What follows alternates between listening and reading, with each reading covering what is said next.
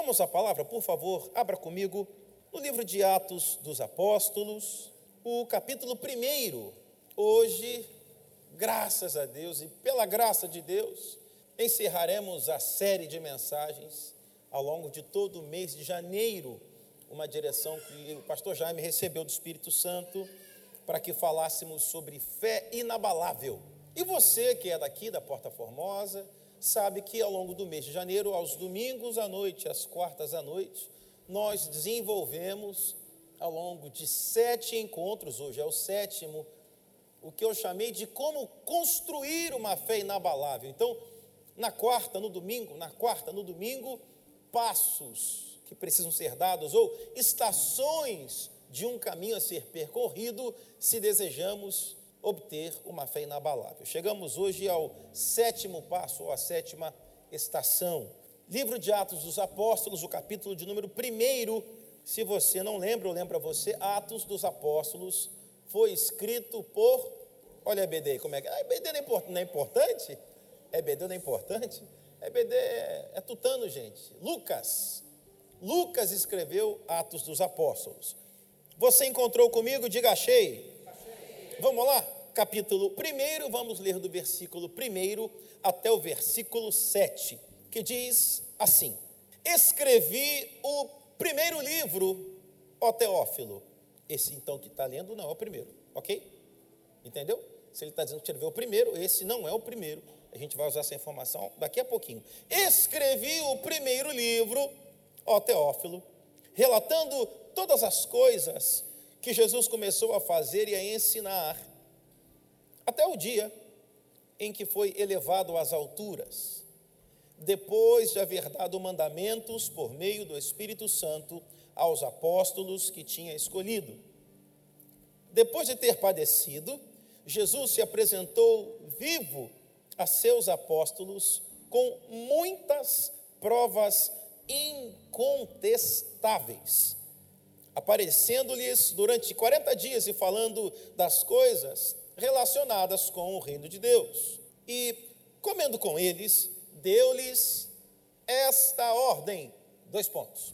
Não se afastem de Jerusalém, mas esperem a promessa do Pai, a qual vocês ouviram de mim, porque João, na verdade, batizou com água mas vocês serão batizados com o Espírito Santo dentro de poucos dias. Quantos dias? Quantos dias é poucos dias? É, o pentecostal diria, é mistério. Tem pentecostal aqui, gente? Então fala assim, é mistério. É mistério. E quem, quem é do manto já entendeu. É mistério. Quantos dias? Poucos dias. Jesus sendo Jesus, ele adora fazer isso. Versículo 6. Então, os que estavam reunidos com Jesus lhe perguntaram: Será este o tempo em que o Senhor irá restaurar o reino a Israel? Versículo 7. Jesus respondeu: Sempre falo com vocês, quando ele responde para crente, para obreiro, nem tanta gentileza assim. Não é da tua conta, Jesus respondeu a, irmã Dulce riu ali atrás. Não é da tua conta. Não cabe a vocês conhecer tempos ou épocas que o Pai fixou pela sua própria vontade. Vamos orar, Pai Santo, uma vez mais. Louvamos o teu nome, bendizemos o teu nome, glorificamos o teu nome, enaltecemos o teu nome, Deus Todo-Poderoso Bendito Deus que decidiu se revelar aos seres humanos. E que bom ter em nossas mãos a Bíblia Sagrada, a Escritura bendita, que produz em nós vida e frutos para a eternidade. Glorifico o teu nome uma vez mais, fale conosco, para que saiamos daqui um pouco mais edificados, acrescentados, enriquecidos, exortados, consolados nós oramos crendo no teu trabalhar, confiando unicamente nos méritos de Cristo, nosso Senhor, dizemos amém, amém e amém. Por favor, tome seu lugar. Gente querida, gente bendita, igreja linda e preciosa do Senhor, chegamos ao sétimo encontro. Vamos ver quem aqui está bem de memória. No primeiro passo, nós falamos sobre quebrantamento. Primeiro passo, primeira estação. No segundo, nós falamos sobre. Tem gente que está acompanhando. Fidelidade. Sete passos, sete estações. Quebrantamento. Fidelidade. No terceiro, nós somos até a comunhão. A Dulce está com cola. A Dulce está com cola. Com cola não vale ah, Santa Glória, ela está com cola, minha santa. Tá bom, vamos, vamos combinar que pode. No quarto nós falamos sobre. Nem com a cola, gente. Ah, meu Deus, Pedro Luna. Lealdade. No quinto encontro, na quinta mensagem, nós falamos sobre obediência. Começou a engrossar o caldo. Porque obediência já tem que voltar, né? Não é mais Deus que está dando, agora é eu que começo a devolver. Depois da obediência, nós falamos sobre temor. Eu quero ter uma fé inabalável. Amém? Amém. Eu quero, amém, amém. Vamos pega, pega a receita aí. Pega a receita, base. Não, não download de uma vez só, não. Você tem etapas. A fé no Evangelho de Nosso Senhor sempre acontece no caminho. Ele sempre vai dizer para pessoas: vem e vê vem e me segue. Não é, me dá teu endereço que eu mando a Amazon na tua casa. Nunca é assim. Sempre é no caminho. Então fomos até a obediência, avançamos até o temor e depois e depois, Priscila Oliveira, e depois? Chegamos até aqui, o sétimo encontro. Li com os irmãos Atos dos Apóstolos, capítulo 1, do versículo 1 até o versículo 7. Logo no versículo 1, eu disse a você que prestasse atenção na observação que o escritor Lucas colocou ali. Escrevi o primeiro livro, logo, Atos não é o primeiro livro, Atos é o segundo que Lucas escreveu. Existe uma coisa chamada fonte primária. O que é a fonte primária? A fonte primária é o primeiro registro, é aquilo que está mais próximo do que de fato aconteceu. Lucas, então, em Atos, está relatando algo que aconteceu, mas ele deixa claro: isso aqui não é o primeiro relato. Há um relato que está mais anterior na história, portanto, mais próximo aos fatos. Eu quero ler para você o que eu considero, o que Lucas considerou, fonte primária nesse assunto. Volta um pouquinho, vamos até o Evangelho de Lucas, capítulo 24, versículos 46 até o 49. Você vai ver que é uma leitura muito próxima, mas há um pequeno detalhe, eu quero caminhar com você nessa noite, a partir dessa observação. Lucas 24, Verso 46. Eu prometo que eu vou me esforçar para terminar rápido, porque temos algo a fazer ainda hoje. Lucas 24, 46, você encontrou? Diga sim. sim. Que bom, assim está escrito. E disse-lhes. Entra agora letras em vermelho. Letras em vermelho, você sabe, é o próprio Senhor Jesus Cristo falando. Então Lucas faz essa nota no, 40, no 24, 46, e disse-lhes, dois pontos, muda de caneta, muda de pena, bota em vermelho, porque é o Senhor que está falando. Assim está escrito que o Cristo tinha de sofrer, ressuscitar dentre os mortos no terceiro dia, e que em seu nome se pregasse arrependimento para a remissão de pecados a todas as nações, começando em Jerusalém verso 48. Vocês são testemunhas destas coisas. E aí entra o 49 para nós. Eis que envio sobre vocês a promessa de meu Pai. Ponto e vírgula, muita atenção aqui. Permaneçam, pois, na cidade. Você vê que está igualzinho lá, né? Atos. Permaneçam, pois, na cidade. Aí tem uma vírgula aqui. Até que. Em Atos não tinha até que. Ah, mas é, não, mas, mas é não. Como diz o pastor Jaime, nosso santíssimo sumo, detalhes me apaixonam. Ele fala isso direto. Em Atos não tinha até que. Em Atos tinha fiquem em Jerusalém, permaneçam em Jerusalém, e tinha um mas. Aqui não. Eis que envio sobre vocês a promessa de meu Pai, permaneçam, pois, na cidade de Jerusalém, vírgula, até que, repita comigo, até que permaneçam, fiquem, não saiam. Aí depois, até que. Repete comigo: permaneçam. Até, que. Mais uma vez: permaneçam. e agora até que. Até que. Vocês sejam revestidos do poder que vem do alto. A gente vai falar hoje sobre esperança. Quem quer viver a experiência de fé inabalável, não conseguirá viver a tal fé inabalável, não conseguirá experimentar e poder testificar de fato existe fé inabalável, porque eu já provei. Não conseguirá sem passar pela estação, ou pelo passo, ou pelo ingrediente da esperança. Até que? Até que diz a gramática da língua portuguesa, que é uma preposição, indica o fim no espaço ou no tempo, ponto e vírgula, que não se ultrapassa. Eu vou repetir até que é uma preposição que indica o fim no espaço ou no tempo que não se ultrapassa. Ou seja, até que estabelece um limite. Repita comigo, até que significa algo que não se ultrapassa. Significa limite entre o permanecer e o até que, entre o ficar na cidade e o até que, existe precisamente a esperança. É necessário que se tenha esperança. E nesse momento exato em onde a gente encontra o permaneçam e o até que, nesse intervalo é precisamente o intervalo onde Deus está trabalhando. É precisamente o intervalo onde a palavra liberada na boca do Eterno começa a se materializar.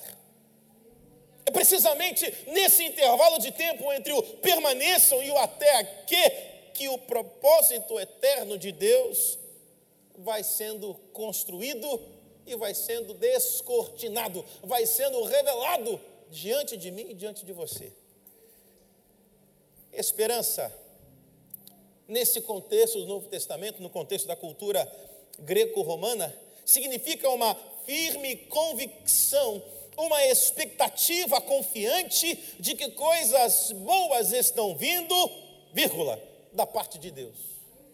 Ou seja, não se trata apenas de fazer uma, uma convocação à população, às pessoas, aos ouvintes, para que tenham ânimo. Vez por outra, quando eu falo sobre fé, quando eu falo sobre esperança, eu, sinto, eu cito a obra de um grande compositor da música popular brasileira que canta andar com fé eu vou, vírgula, porque a fé, olha como é que ele fala, a fé não costuma. Curioso que ele fale isso. A fé não costuma. Você percebe uma certa, uma certa gentileza, uma certa, um certo otimismo, mas você não percebe convicção. Joshua, me ajuda aí. Você não percebe convicção. A fé não costuma falhar. O que, ele quer dizer com isso? Na maior parte das vezes, dá certo. Mas o que ele também está dizendo? Tem vezes que dá errado.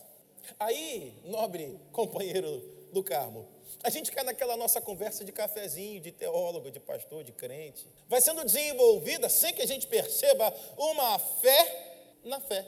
Olha que perigo que dá esse negócio. Você tem fé? Tenho. Como? Descreva a sua fé. Sua fé talvez na verdade seja otimismo. Sua fé talvez na verdade seja uma frase pronta. Não acredita que vai dar certo. Vai dar certo por quê?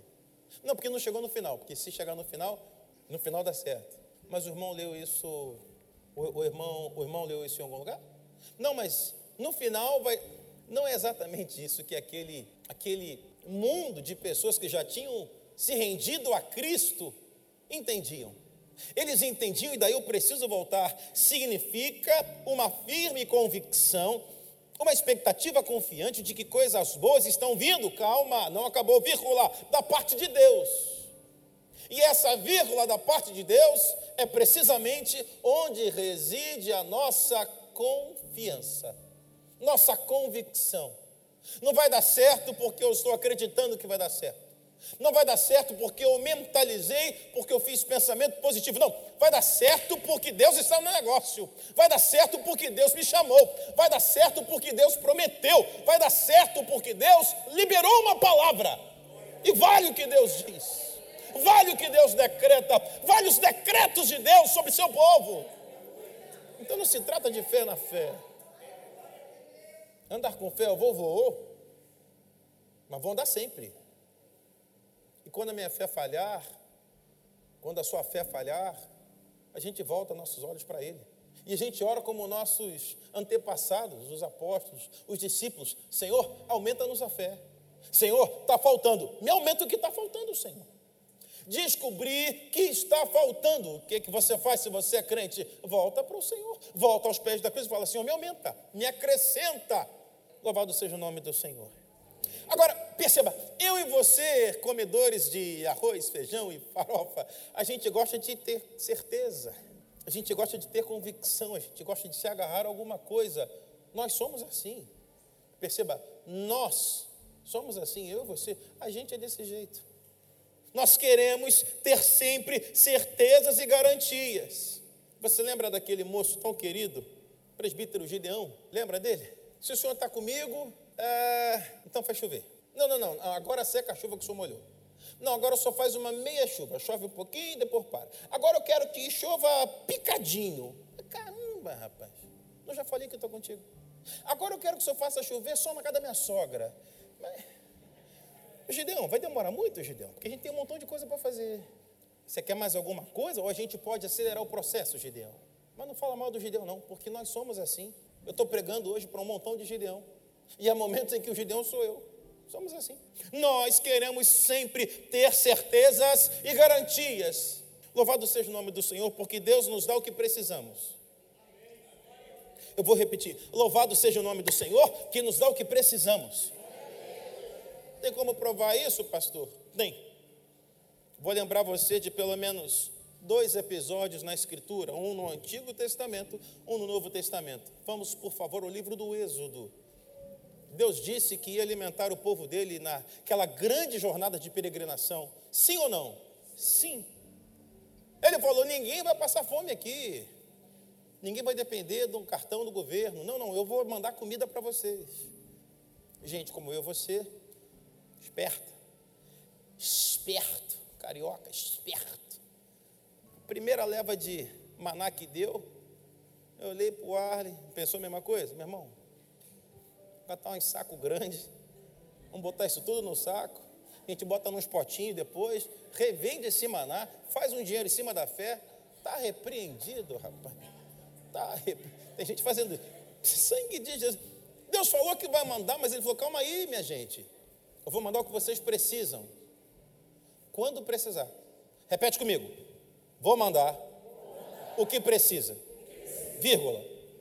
Quando precisar. Tem gente que quer receber alguma coisa que não está precisando. Ah, meu Deus, eu vou pregar.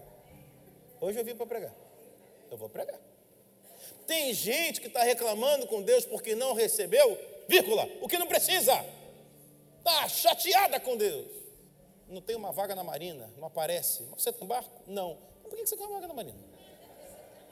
Você, você, você tem barco, Adriana? Não, não. A Clube não me deu, mas você não tem barco. Está chateada com Deus. Deus vai mandar o que você precisa, vírgula. Quando você precisar. Mandou o maná? Sim ou não? Mandou. Quantas toneladas de maná? Mandou que era preciso. eu preciso de, vamos ilustrar aqui. Eu preciso de um bife de 150 gramas. Você quer comprar uma fazenda para quê? Na hora do almoço, Deus vai providenciar o bife de 150 gramas fez isso no Êxodo, e depois ele ratificou esse ensino, essa percepção, essa, essa leitura de necessidade. Lá na oração dominical. Alguém lembra da oração dominical? Olha a BD. BD é super importante. Oração dominical, conhecida também como oração do Pai Nosso. Lembra como é que ora? Pai Nosso que estás nos céus, santificado seja o vosso nome. Venha a nós o vosso reino. Seja feita a tua vontade na terra, assim como é no céu o pão nosso do quê? Não é da quinzena, gente. É, o pão nosso é de? O pão nosso é de cada dia. Ele ensinou isso no antigo, está ratificando no novo. Deus, repito, vai nos dar o que precisamos. Diga uma vez mais: Deus nos dará aquilo que preciso. Vírgula. Quando eu precisar. Nem sempre Deus dá o que a gente pede. Desculpa te dizer isso. Às vezes eu me sinto mais velho do que eu sou, porque certas coisas na vida da igreja, na, na vida do ministério, ah, meio que parece que te desgastam. Ainda hoje eu conversava com uma, uma irmã muito preciosa aqui da igreja e falava sobre enologia, sobre enologia do nosso tempo. Letras que não nos ensinam corretamente. Bons acordes, boas produções, bons clipes, com milhões de curtidas, mas que não nos ensinam da maneira correta. E me parece que a maioria dos cristãos, sobretudo na igreja brasileira, são mais alimentados pelas músicas do que pela escritura. Aí você está mal, você está mal nutrido. Tem um grupo enorme de pessoas que acreditam que pode fechar os olhos, pedir o que quiser, faz um TCC de pedido, faz um trabalho, uma defesa de tese de mestrado, e no finalzinho, lá na última página, ele mete um carimbo, em nome de Jesus, garantido. Não é assim não, vai. Não é assim não, vai. Pelo, pelo menos no Novo Testamento, né? não sei se tem outra fonte. No Novo Testamento não é assim que funciona, não. Deus sempre vai nos dar o que precisamos, mas nem sempre nos dará o que pedimos. Até porque Ele mesmo diz: vocês não sabem nem pedir? Ou você nunca leu isso na sua Bíblia? Você, você nunca leu isso na sua Bíblia? Está na sua Bíblia, eu prometo a você, está na sua Bíblia. Ele diz: você não aprendeu ainda a pedir. Pede mal. Pede mal, não recebe. Mas isso é para um outro dia. Se você voltar seus olhos comigo para o livro de Atos dos Apóstolos, lá no capítulo 1 de novo, no versículo 8, tem a continuidade daquela primeira sessão que lemos e que apresenta para nós um desfecho, eu diria, muito reconfortante. A última fala que tínhamos no livro de Atos, lá no capítulo, no capítulo 1, nos versos 6 e 7, era precisamente aquele momento em que os nossos queridos discípulos apóstolos diriam ou disseram: será este o tempo em que o Senhor irá restaurar o reino do Israel? Só está prometendo que é para ficar, que quem ficar até que vai ver até que cumprir. Pergunto: esse até que, que diz o Senhor, dura poucos dias, tem alguma correlação com a restauração do reino de Israel? Lembro que nós lemos o versículo 7, quando nosso Senhor Jesus Cristo respondeu: não, não é da conta de vocês, não cabe a vocês conhecer tempos ou épocas que o Pai fixou, não é para ninguém ficar com o calendário marcando a folhinha, não é para ninguém ler o livro de Daniel ou Apocalipse de João e ficar batendo com o calendário. E tem gente tão séria e respeitada no Brasil que já tropeçou nisso. Gente séria, gente de Deus gente temente, gente que anda com o Senhor. Mas que escorregou nisso. Está lendo com o calendário, querendo adivinhar. E pelos meus cálculos, é, abriu. Ele falou para você: não cabe a vocês tempos, épocas que o Pai que fixou. Isso é um assunto do Pai. Deixa isso para lá. Ora, se eu sou discípulo, estou ouvindo ele falar, permanece Fica, fica até que. Esse do permanecer até o até que dura poucos dias.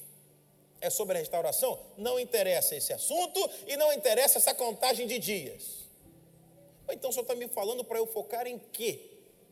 Eu acho que é, certa uh, coragem para fazer algumas perguntas, eu penso que eu teria se estivesse lá naquele dia. Não, não insistiria mais onde ele já falou que não quer já entendi que ele não quer falar sobre isso, eu perguntaria sobre outra coisa. Então, só quer que eu foque no quê? Quando o senhor diz permaneça, fique até que esse intervalo dura poucos dias. O senhor quer que eu pense no quê? O senhor quer que eu reflita sobre o quê? Onde o senhor quer que eu coloque a minha capacidade intelectual? O senhor quer que eu fique raciocinando sobre o quê? Atos 1,8. Tem algo que a gente pode nos agarrar.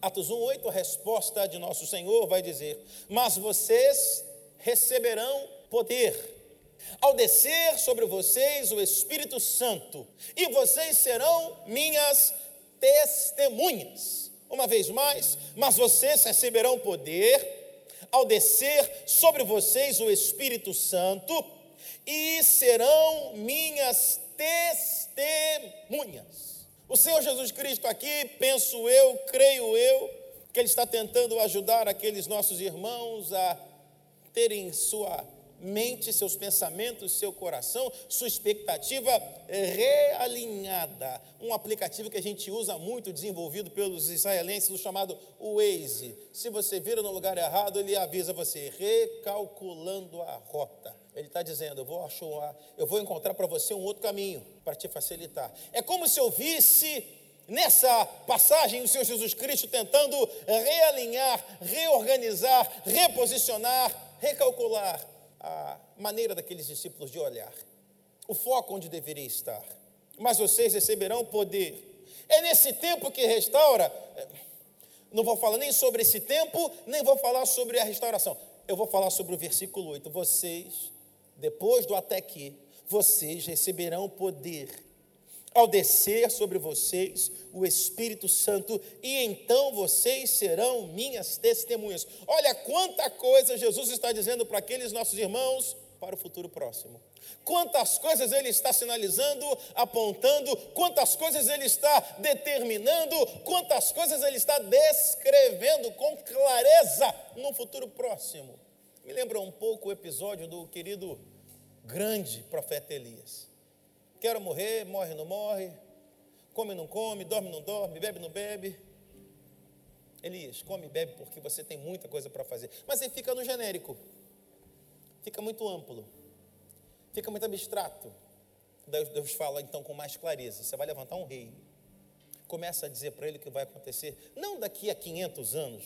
Não, o que vai acontecer um pouquinho mais à frente. Repete comigo. Deus tem coisas para fazer na minha vida.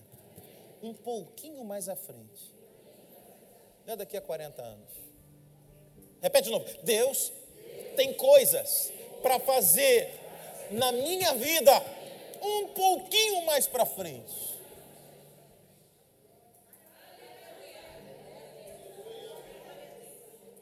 Nós ainda estamos no hoje. Nós ainda estamos no hoje. Um pouquinho mais à frente não é hoje eu diria: Deus está falando com alguém aqui nessa hora. Deus tem coisa para fazer na sua vida, mas é um pouquinho mais à frente. Não é hoje.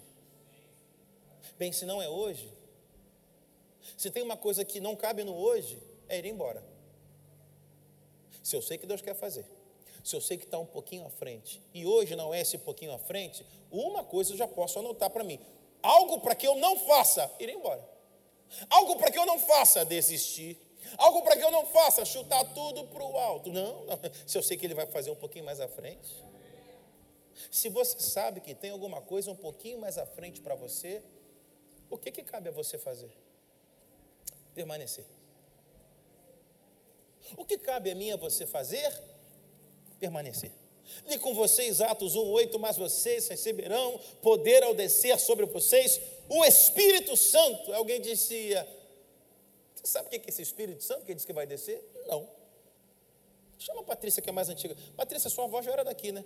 Sua avó sabe o que é esse Espírito Santo que vai descer? Não. Para que, que traz o Espírito Santo que vai descer, cara? Porque a sinagoga que eu frequentava, ninguém falava disso. Tem aquela profecia de Joel, mas é agora isso? Meu pai não viu, meu avô não viu, meu tataravô não viu. Aquela de Joel é agora? Será que, será que é isso? Em suma, ninguém ali sabia direito o que seria essa experiência do vai descer o Espírito Santo. Vou fazer outra pausa.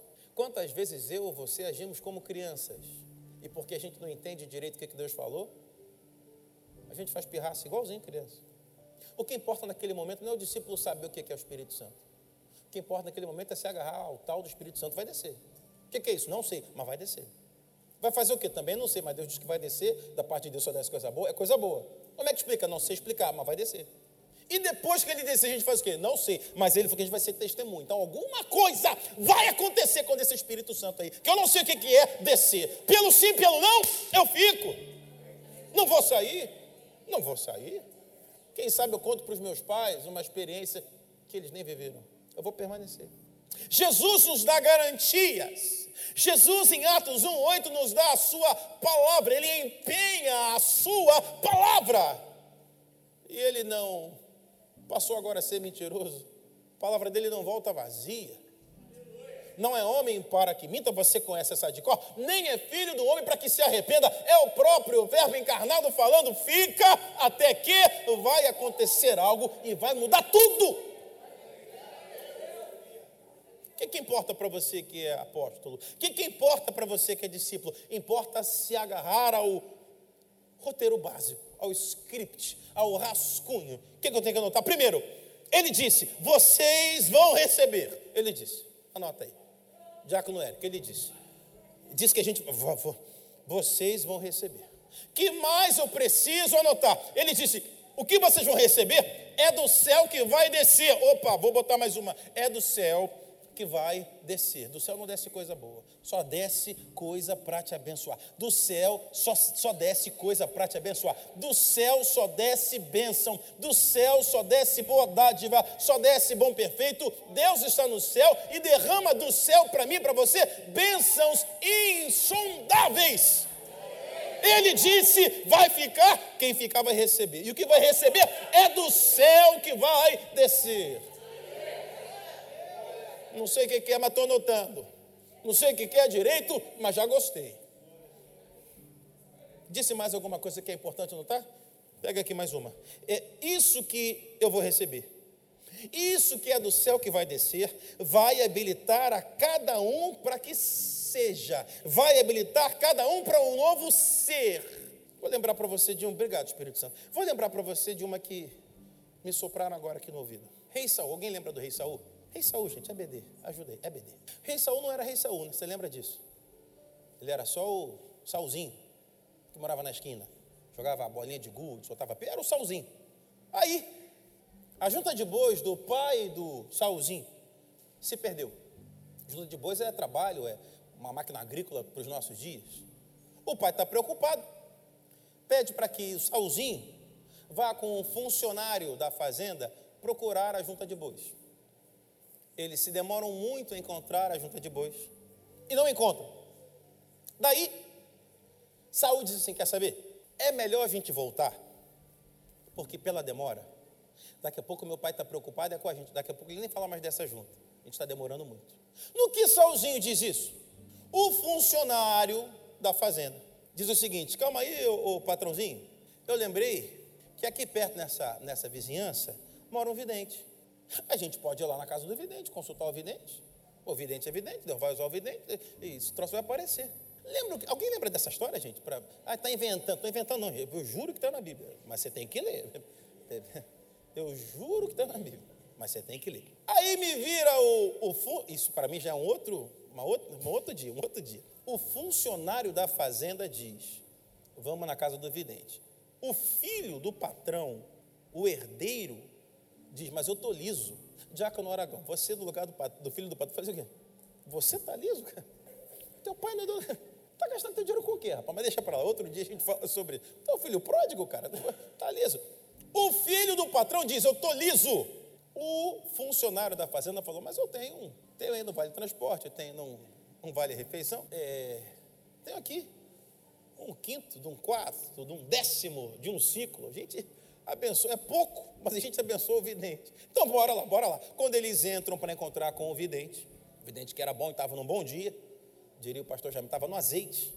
Ó, oh, esse assunto já foi, já está resolvido. Falei, qual assunto? Eu nem falei. Então, tá, vou falar. O assunto da jumenta já foi encontrado junta de bois. Mas agora eu quero falar um outro negócio. Salzinho, você vai deixar de ser salzinho, você vai ser ungido rei, o Espírito Santo de Deus vai possuir você e você será transformado em uma outra, vocês não estão lendo, pessoa, está no texto. Um relato do Antigo Testamento em que o Espírito Santo entrou na vida de alguém. E foi tão forte que você, quando viver essa experiência, você vai provar uma coisa que você nunca provou. E diz a continuidade do texto.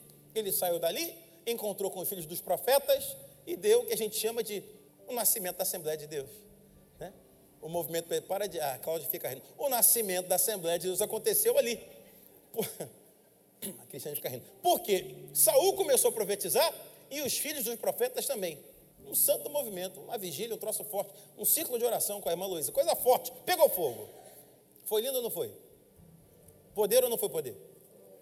Mas depois, o que aconteceu? Só ficou naquele dia. Foi muito lindo, foi muita glória, foi muito poder. mas só ficou naquele. A promessa que o Senhor fez era uma coisa diferente. A promessa que ele fez é esse espírito que eu vou mandar descer do céu, só vai descer em quem permanecer. Esses que permanecerem serão visitados não por um dia. A Dulce já entendeu. Não vai ser só na hora do cenáculo de oração. Não vai durar só durante o louvor, na época do congresso, ou na época da vigília, ou na época da conferência, ou na época do retiro. Não. Essa experiência, ela muda tudo, porque agora esse espírito entra e não sai.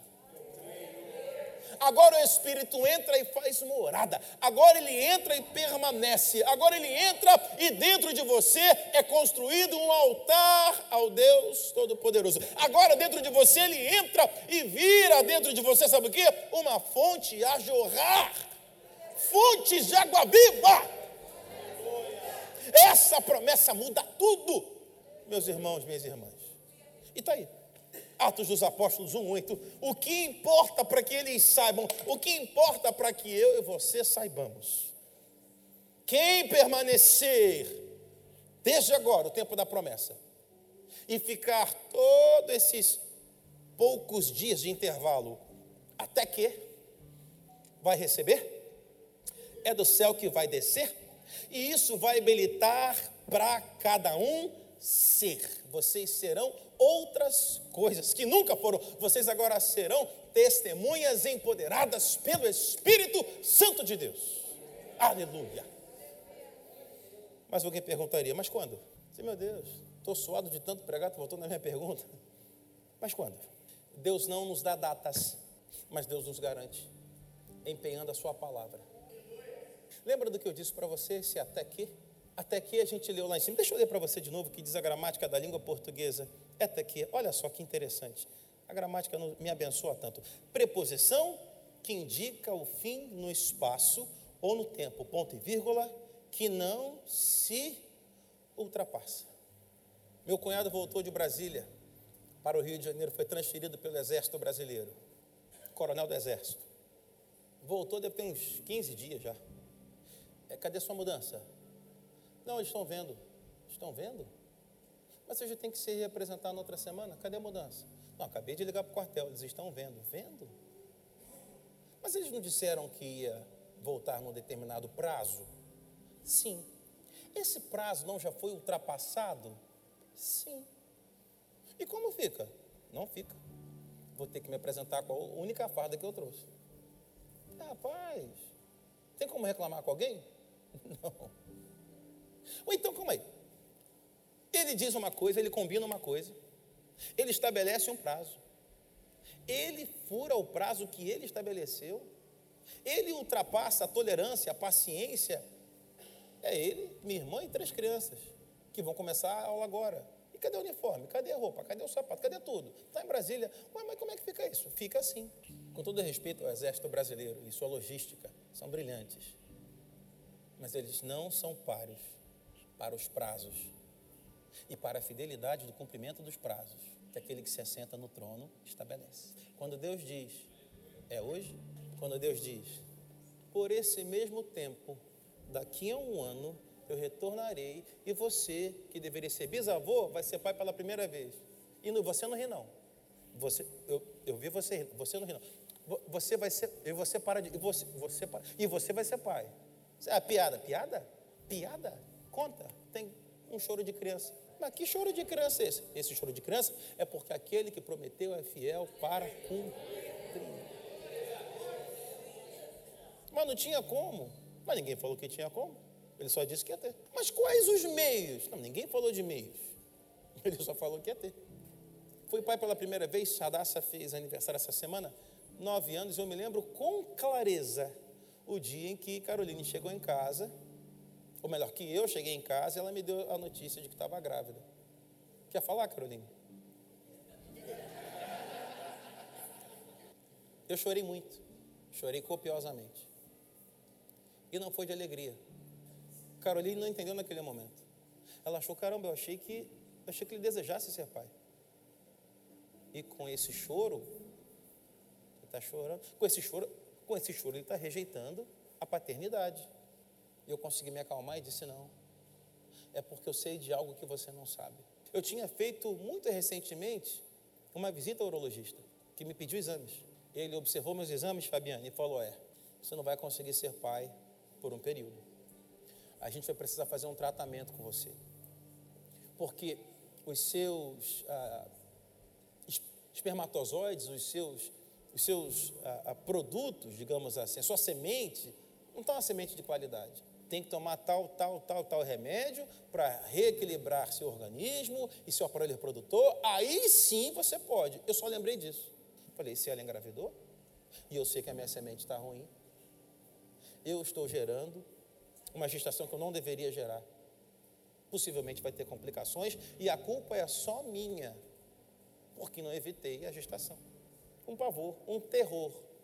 Um terror eu vivi. Até que fomos à primeira consulta, já com a ginecologista, fez os exames, e eu insistindo, doutora, doutora Leila, doutora Leila, fa, fa, faz mais um exame, é, colhe mais alguma coisa. Mas eu já vi tudo. Não, doutora Leila. É, pede um outro mais difícil para ter com certeza. Eu falei, mas eu tenho certeza. Está tudo perfeito. A criança é perfeita. Está tudo como deveria. E vai ser uma linda menina. Aí eu chorei de novo. Agora um choro de Deus trabalha. Eu não tinha como, naquele momento, meu organismo não produziu o que deveria. Isso foi substituído por uma certeza. Deus completou aquilo que eu não podia. Deus fez aquilo que eu já não conseguia mais fazer, já estava dentro dela. Ah, então o índice tal está baixo, eu não podia mais fazer, mas Deus podia. Está erradaça, vocês conhecem. Perceba, olha a ilustração que eu citei do meu cunhado, olha o testemunho que eu dei da minha filha mais velha, lembra do texto da promessa. Quando Deus libera uma palavra, não há nada nem ninguém que se assemelhe, quer seja no prazo do cumprimento, quer seja na excelência da materialização daquilo que ele prometeu. Guarda isso no teu coração. Se Deus prometeu, vai cumprir no prazo que ele disse. E vai chegar no formato, na forma, no acabamento do que ele falou. Volta, por favor, porque eu quero encerrar. Parávamos aqui. Mas quando? Eu disse: Deus não nos dá datas, mas nos garante. A espera, e aqui é o ponto, a espera não irá ultrapassar o que Deus determinou. Permaneçam lacuna até que. Aí eu disse a você, até que, pela gramática, é esse lugar de delimitar. Aqui é o fim. Se Deus disse até aqui, Ele já colocou uma marca, já colocou uma linha final, falou, é aqui que acontece, não será ultrapassado, não será postergado, é ali o lugar exato onde o que eu disse vira materialidade para um testemunho. A espera não ultrapassa o que Deus determinou. Quero encerrar. Primeiro, Deus diz: permaneçam. Há situações que Deus está falando com pessoas aqui, a hora de permanecer. Aí depois desse primeiro momento, permaneçam, tem uma lacuna, tem um pontinho, pontinho. E o momento seguinte, até que recebereis. No colégio, não sei se ainda é assim hoje, mas no meu tempo tinha esse exercício. Número dois, após o texto lido, preencha as lacunas abaixo com as palavras do quadro. Deus diz: permaneçam.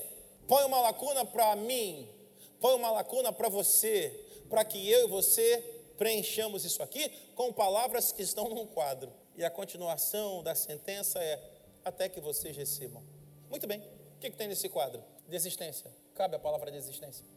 Fuga, eu posso pegar a palavra fuga e botar nesse pontinho, pontinho.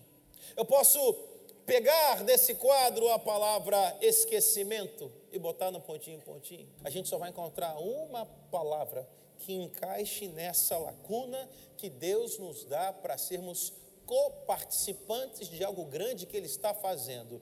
Permaneçam, lacuna para que a gente preencha, até que vocês recebam. Permaneçam, lacuna até que vocês recebam. Só cabe uma palavra aqui: permaneçam em esperança até que vocês recebam.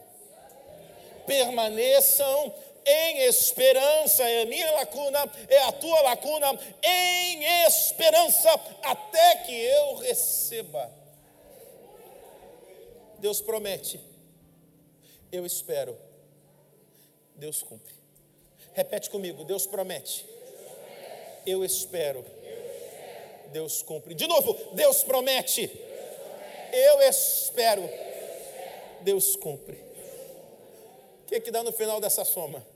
O final é gente testemunhando que alcançou a fé inabalável. Eu permaneci, por isso eu vi. Eu permaneci, por isso eu testemunho. Eu permaneci, por isso eu vivo. Eu permaneci, por isso eu experimento. Eu permaneci, por isso eu como os frutos dessa terra que outrora havia gigantes. Os gigantes já foram, os frutos permanecem. O testemunho agora é vivo contado por gente que não deixou de esperar em Deus.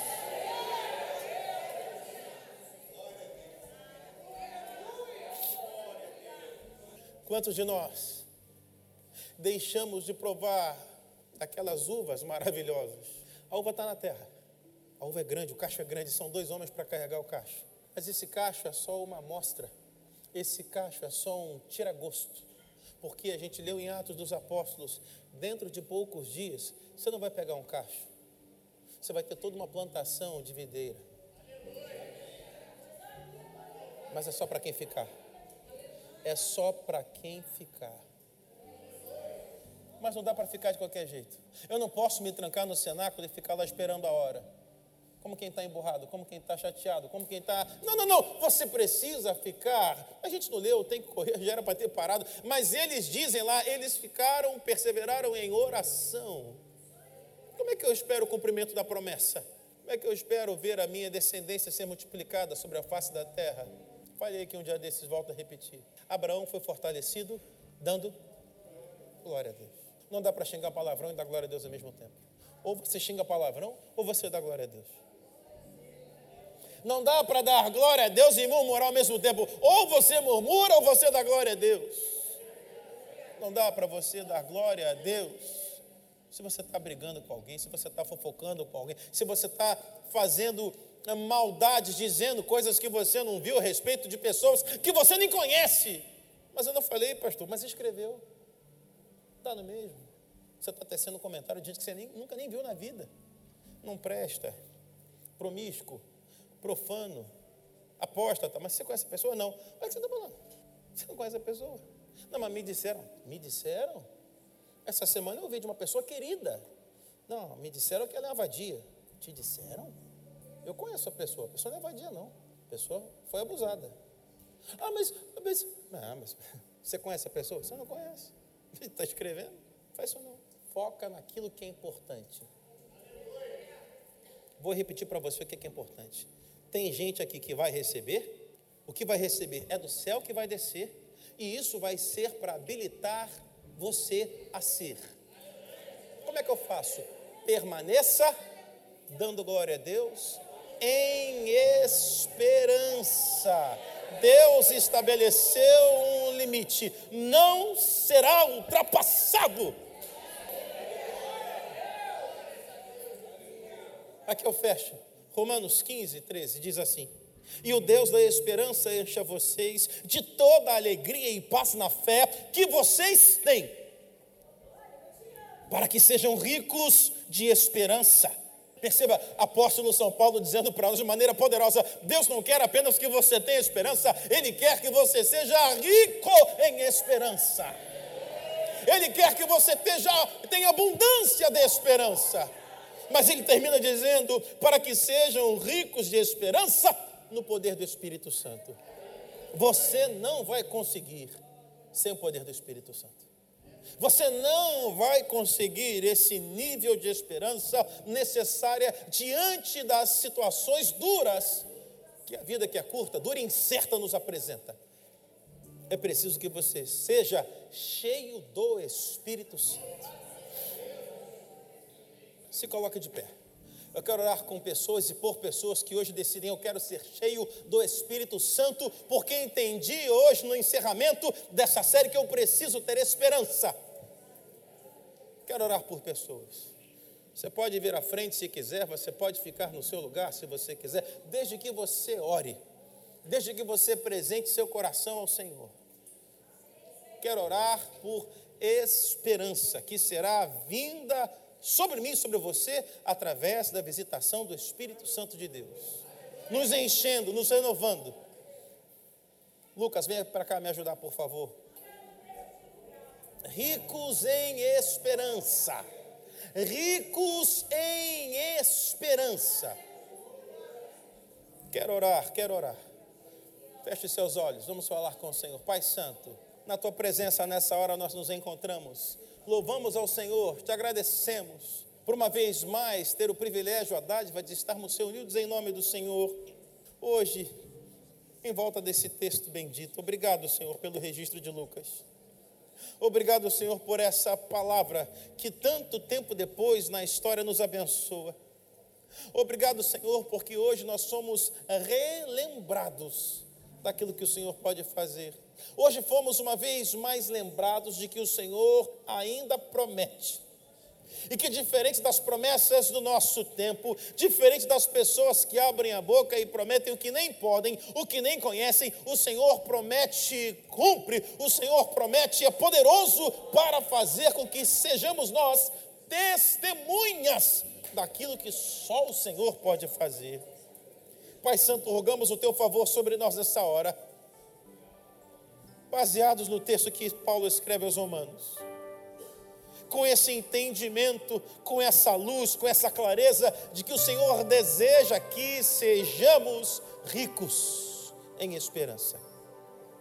O Senhor nos quer ver ricos em esperança, contudo, essa esperança será vinda sobre nós, única e exclusivamente a partir do Espírito Santo que se move de maneira gloriosa em cada um de nós, da maneira como o Espírito Santo nos enche, nos inunda. Por isso pedimos uma vez mais, Enche-nos, Senhor, com o Espírito Santo. Enche-nos com o Senhor, com, o Espírito Santo. Enche-nos até transbordar. Derrama a medida poderosa sobre nós. Inunda a nossa vida, Senhor. Inunda a nossa vida com o Espírito Santo. Queremos desfrutar da bendita esperança que o Senhor nos promete. Queremos, Senhor, aguardar do Senhor, crendo, esperando com santa e bendita expectativa de que o Senhor cumprirá. Pedimos, Pai, no encerramento dessa série, renova corações aqui. Gente que está tocando ah, Senhor, gente que está tocando a coisa meio, meio frouxa. Gente que está levando com muita frouxidão a fé. Gente que desde o ano passado decidiu de caminhar, de, desistiu de caminhar com seriedade. Que janeiro tenha sido para essas pessoas um tempo de reencontro, um tempo de reconexão. Que janeiro tenha sido para essas pessoas um tempo de volta, de retorno